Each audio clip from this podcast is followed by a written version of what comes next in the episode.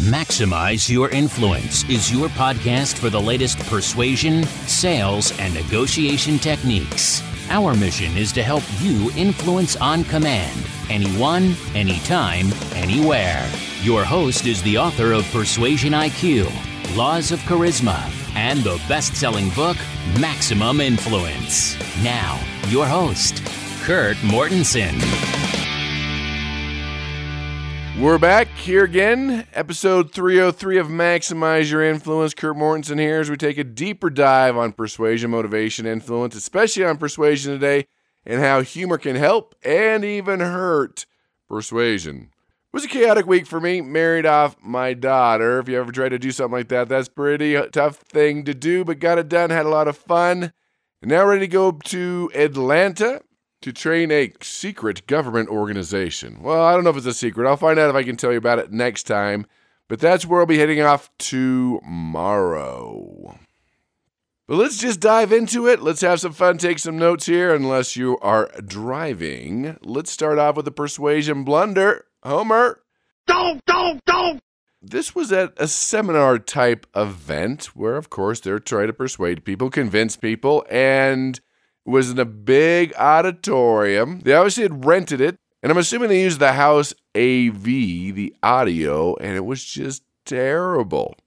They spent all this money on auditorium, getting people there, and the audio was not good. It was hard to hear, little tinny, the bass was off. And when your audio is like that, of course, people try to listen at first and they tune out and they start to leave. And they had a mass exodus. I bet they lost probably 50% in the first hour. It was just too hard to hear, too hard to listen, and annoying on the ears. And that is important to use. We talked about last week the use of your voice, the rate, the volume, the tonality, the accent, the inflection. We talked a little bit about volume last week, but you got to be careful here that it's easy to listen to. And it could be even without amplification. If your voice is hard to hear from the back of the room, or too loud from the front of the room, or sounds like you're whispering. I mean, we'll try for a little bit, but after a while we give up. It's just too much effort. So make sure you practice. They spent so much money getting people in the room, renting this facility, that that one little piece they didn't think through ahead of time about the audio or renting different equipment or testing it out made a huge difference because by the time they got there and they're setting up, I'm sure there wasn't enough time to get different equipment. Or maybe they didn't even know the audio just didn't work. It was bothering people's ears. And I don't know if people even kind of identified what was making them tense or wrong or why they were leaving early, but it had to come back to that audio that was hard to listen to and hard on the ears. One of those subconscious triggers we don't think about sometimes. Another place where they blew it is when people were walking in, the audio wasn't on. The speakers weren't on. What I'm saying is a little music, a little energy can go a long way. Obviously, with the system they have, maybe they didn't do that for a reason, but that would be another big blunder for them that cost them lots of money. So be careful there. Even true on the phone if it's hard to hear or bad cell phone reception or the Skype's breaking in and out. Same thing, one on one, same type of thing. When people, it's hard to listen to. Even on those cell phone calls, it's breaking up or it's hard to listen to. It's hard to be engaged. It's hard to stay focused. And it really just kind of makes humans a little tense inside, so be careful with that in your day to day persuasion endeavors. Let's jump to listener email. Of course, I can be reached at Kurt, K U R T, at MaximizeYourInfluence.com, and that's the website of choice, MaximizeYourInfluence.com, to see the podcast to take your persuasion IQ test to get the free book Maximum Influence and see additional products and services all right there at maximizeyourinfluence.com. And there's even a contact us form there. And when I use your email on this show, you get a free version of Influence University. You can also check that out at maximuminfluence.com. That's our advanced PhD. Hey, I'm serious about this persuasion program. So this one's from Pedro from Panama says, Gracias, Kurt. Love the podcast. I am reading Maximum Influence in Spanish. Two questions. Why in your Spanish version are penguins jumping off the cliff on the front cover? you know, Pedro, I've always wondered that too. When my publisher gives rights to other countries, they come up with different titles, different graphics, and some of them I don't even agree with, don't even like. One unnamed language and country put a smoking gun on one of my covers, and obviously they never read the book. it's nothing to do with the force or using a gun. But you kind of lose a little control there when rights are assigned to different languages in different countries. And so I don't know why they have penguins jumping off the cliff. I mean, I guess they're following, they're being persuaded, but uh, I don't know what's at the bottom of the cliff. Hopefully there's water. Uh, I don't know if it's a lethal jump or not, but I've had that same question too. I don't have the answer to that. Maybe they thought that they were just persuading each other to jump, and jumping is a good thing because you can't see where they're jumping to. Pedro's second question is Kurt, who are your biggest mentors in persuasion? Ooh, good question. I was thinking about that when I read your email, and you mentioned mentors. There's definitely been multiple mentors. Uh, and so I kind of thought, all right, who are my mentors and what are some of the main things I learned from them? The first mentor that started everything for me was Jim Rohn. He, uh, on the self persuasion process, the personal development, the getting better, the improving yourselves, just rocked my world. You know, after spending all that money on a degree and a graduate degree, I never had anything like that. This is not the guy on ESPN. This is Jim Rohn, R O H N, and great philosopher, great motivational speaker. And one quote that came out to me is he always said, Do you want to spend a day at the beach or own a piece of the beach? Isn't that a great quote? To where, I mean, you can spend a day at the beach, have fun, but a little delayed gratification, stay a little focused, don't go to the beach for a while. Then after a while, you can own a piece of the beach. The next mentor I worked closely with was Brian Tracy. He's probably author of, I don't know, 50, 60, 100 books on success. He taught me a lot about sales and closing. And my favorite quote from him successful people are always looking for opportunities to help others. Unsuccessful people are always asking, What's in it for me? I think it goes back to Zig Ziglar, if you know him. He's one of the probably first motivational speakers, maybe not the first, but he made it popular said the more people you help achieve their goals, the more people help you achieve yours. Kind of on the same line there. And I didn't spend as much time with the next mentor, Stephen Covey, but he had a big impact on the marketing side of business and just the congruence and the moral and ethical side of life and business. And he was a big believer of education. Of course, he started as a college professor, and I love what he said is that the admission of ignorance is often the first step in our education. and that really opened my eyes because sometimes we don't know what we're doing right or wrong or what we're missing or what we need to learn. And that really opened my eyes. Another mentor I'll give you is Robert Allen, wrote Nothing Down, Multiple Streams of Income, and The One Minute Millionaire. He taught me a lot about persuasive presentations, crafting a great call to action, And one of the things, I guess it's a quote. Remember, he wrote nothing down, buying real estate, nothing down. He sold a lot of different programs teaching people multiple streams of income. But one thing he told me said when people put nothing down, they do nothing. Now, he wasn't speaking towards real estate, he was talking about people in general that the more people spend on a product or service, the more likely to do something and use it. And that taught me a lot that you know, people say, well, you know, let me just try it and see how it goes and I'll pay you later. It just never works out. They never do anything that if you look at your product or service that an investment up front pretty much guarantees people are going to be more successful. They're going to do it if they just uh, only pay $7 or there's no investment of time, energy, or resources up front, people probably won't do anything with it. And final one, Mark Victor Hansen. He's the co creator of Chicken Soup for the Soul. I don't know, a couple hundred million books sold, great stories. He taught me about being charismatic and got me interested in charisma. He's very charismatic from the platform. One of my favorite quotes from him is Don't wait until everything is just right. It'll never be perfect. There will always be challenges, obstacles, and less than perfect conditions. So what? Get started now. With each step you take, you'll grow stronger and stronger, more and more skilled, more and more self confident, and more and more successful. Just a great thing to wear. Hey, ready, fire, aim, get out there, do it. If you wait until all your ducks get in a row, it's never going to happen.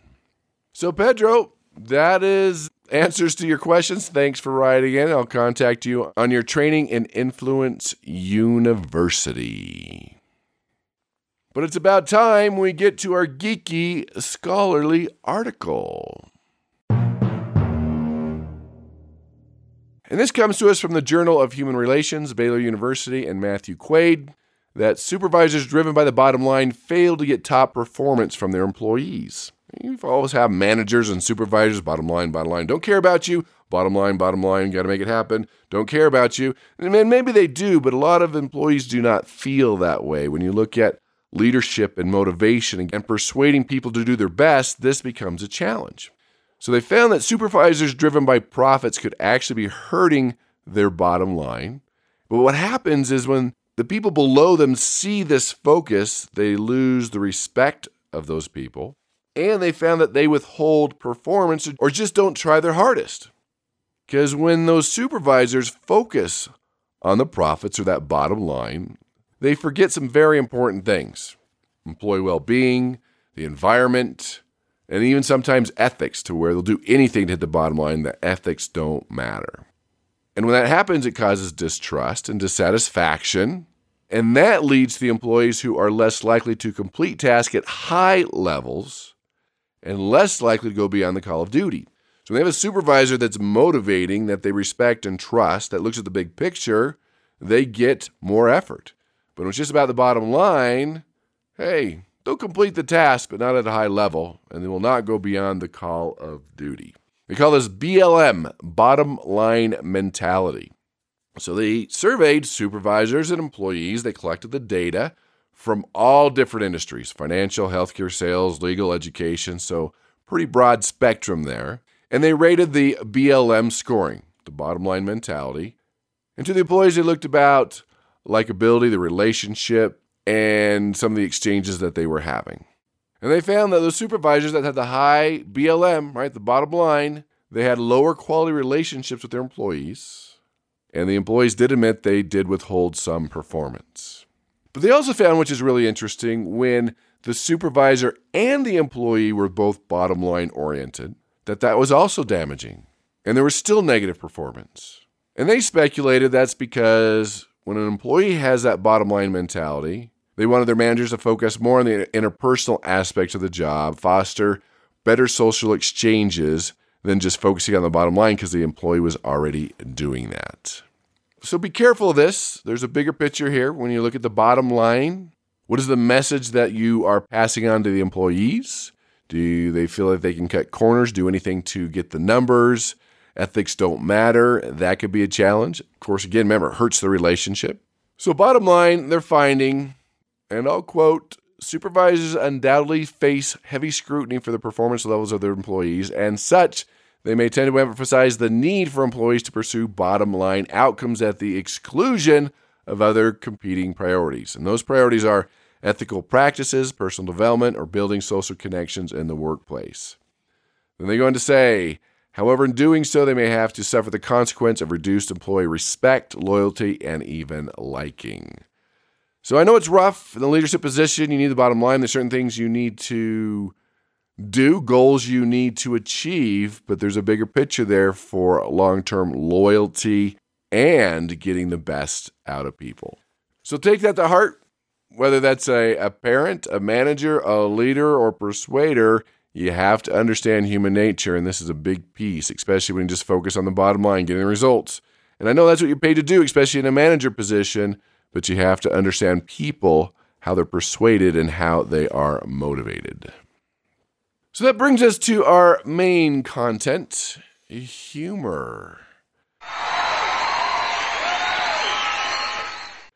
Now, with humor, they're either going to laugh with you or feel sorry for you. There's no other ways. Humor's going to help or hurt. Now, where it hurts you is when you have lame humor that's not relevant, that's offensive, that's not funny. It'll haunt you. It will not work. It'll have the opposite effect. But I know you've heard a, a joke before and you thought it was funny and you told somebody and they looked at you like you were stupid because it's all in the delivery. You have to practice your humor and realize you can borrow humor. Someone else can tell a joke, you can show a YouTube video, whatever you need to do, but humor creates rapport. You come across as more friendly and accepting, it gains attention, people listen better, it relieves tension, it enhances relationship, it motivates people. I mean, when you do this the right way, wow the research also shows that it also increases trust with your audience. Another study found that humor can divert attention from the negative side of your message. Because if they're laughing at your jokes, they're paying less attention to the content of your message, and it softens them up, it disarms them, and it connects you with them. I mean, there's so many important reasons that you can be more humorful. Now, I know that's not a word, I'm just throwing that in, but you can practice, you can do this. And I'm not asking you to be a stand up comedian. I'm just asking you to practice your humor, borrow humor, get people to smile. It changes the persuasion process. But make sure you practice it. Make sure it's not offensive. Make sure it relates to what you're talking about.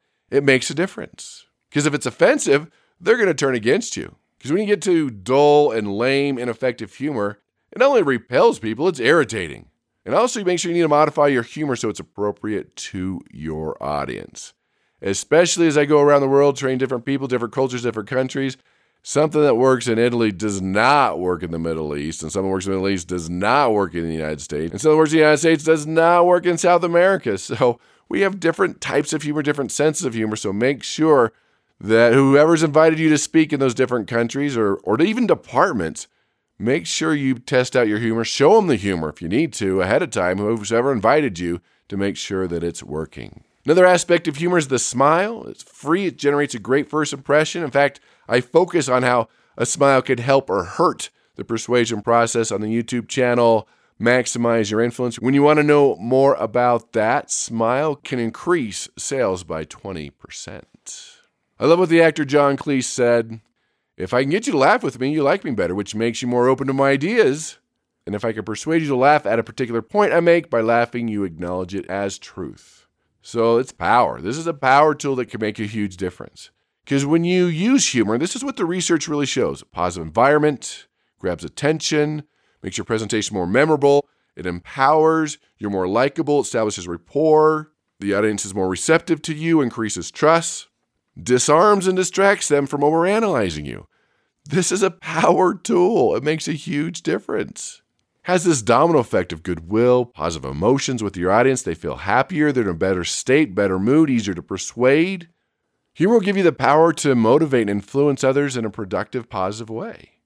In my book, Persuasion IQ, I paid big bucks to have cartoons in there to get that smile, to generate a smile. You can use comics, videos, whatever you need to do to increase your humor. Now, again, practice it. Don't tell a joke for the first time. Just because you laughed at it doesn't mean other people will. You've got to practice it. It's all in the delivery. You have to set it up. It's all in your body language. It's in your voice inflection. It's that punchline. Watch how other people tell jokes and use humor because it makes a big difference. And what I would recommend on your phone, create a joke list. I have a joke list on my phone. So when you need a joke or something funny or a link to a YouTube video, it's there.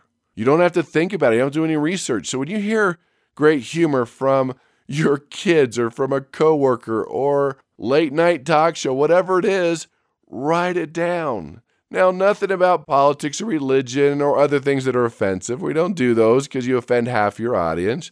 Just good jokes. In fact, let me pull up my joke list right now. Let me give you some. I have one.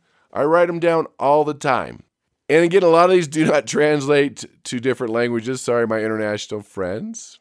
This one was told to me last week. I put it on here. What did the janitor say when he came out of the closet? Uh, supplies. uh, maybe not. How about one that my daughter told me? She came running home from elementary school. Dad, Dad, I have a joke. I'm like, all right, tell me. She's like, what are the two reasons you shouldn't drink out of the toilet? I'm like, I don't know, honey. There's probably hundreds. She's all, no, there's two number one and number two. Okay. You can borrow them from your kids. I saw a speaker do this once, got up the next morning, says, Man, I dreamt about mufflers all night. Everyone's like, Mufflers, what? And he's like, I woke up exhausted. Yeah, no, maybe. okay.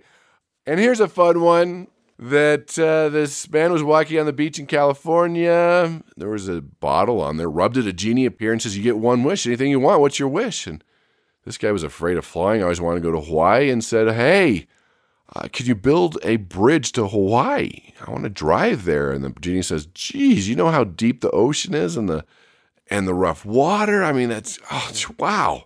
Is there anything else? Anything else? Please, anything else? And the man thought, says, All right, here's my other wish. I want to understand women.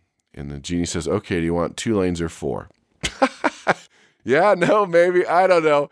You've got to decide. These are on my joke list. I have probably over a hundred on here. I just pick them up. Some are good, some are not so good. Some I write down at the time are funny, and I look at them later and mm, not so funny. but create that joke list. Again, humor. Wow, use it. It just opens the doors to influence, it changes the game, it gets people to like you.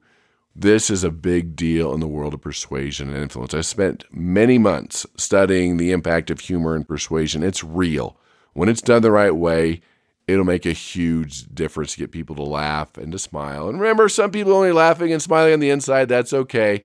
But if you get most of your audience to laugh or smile or even one on one, people love salespeople persuaders where they just smile, they laugh, they know they're going to feel better that's just part of the persuasion process many people don't even think about. Now, one of the things that matters here and why this works so well is the change in mood. If you want to go back to the archives at maximizeyourinfluence.com is in episode 183, I talked about the emotions and changing mood because mood matters. When people are in a great mood, they're much easier to persuade, and that's where humor comes in. So I appreciate your listening, appreciate your support and your email. Thank you for the kind words. Of course, the podcast is on iTunes, Spotify, also go to YouTube under Maximize Your Influence, and on Pinterest and Instagram or at Max Influence. These skills will change your life. Everything you want in life is on the other side of persuasion. If you're wondering what's taking so long, persuasion, influence, self persuasion, key factors to your success. So, hey, mash the skill, use humor, test it out this week, and go out and persuade with power.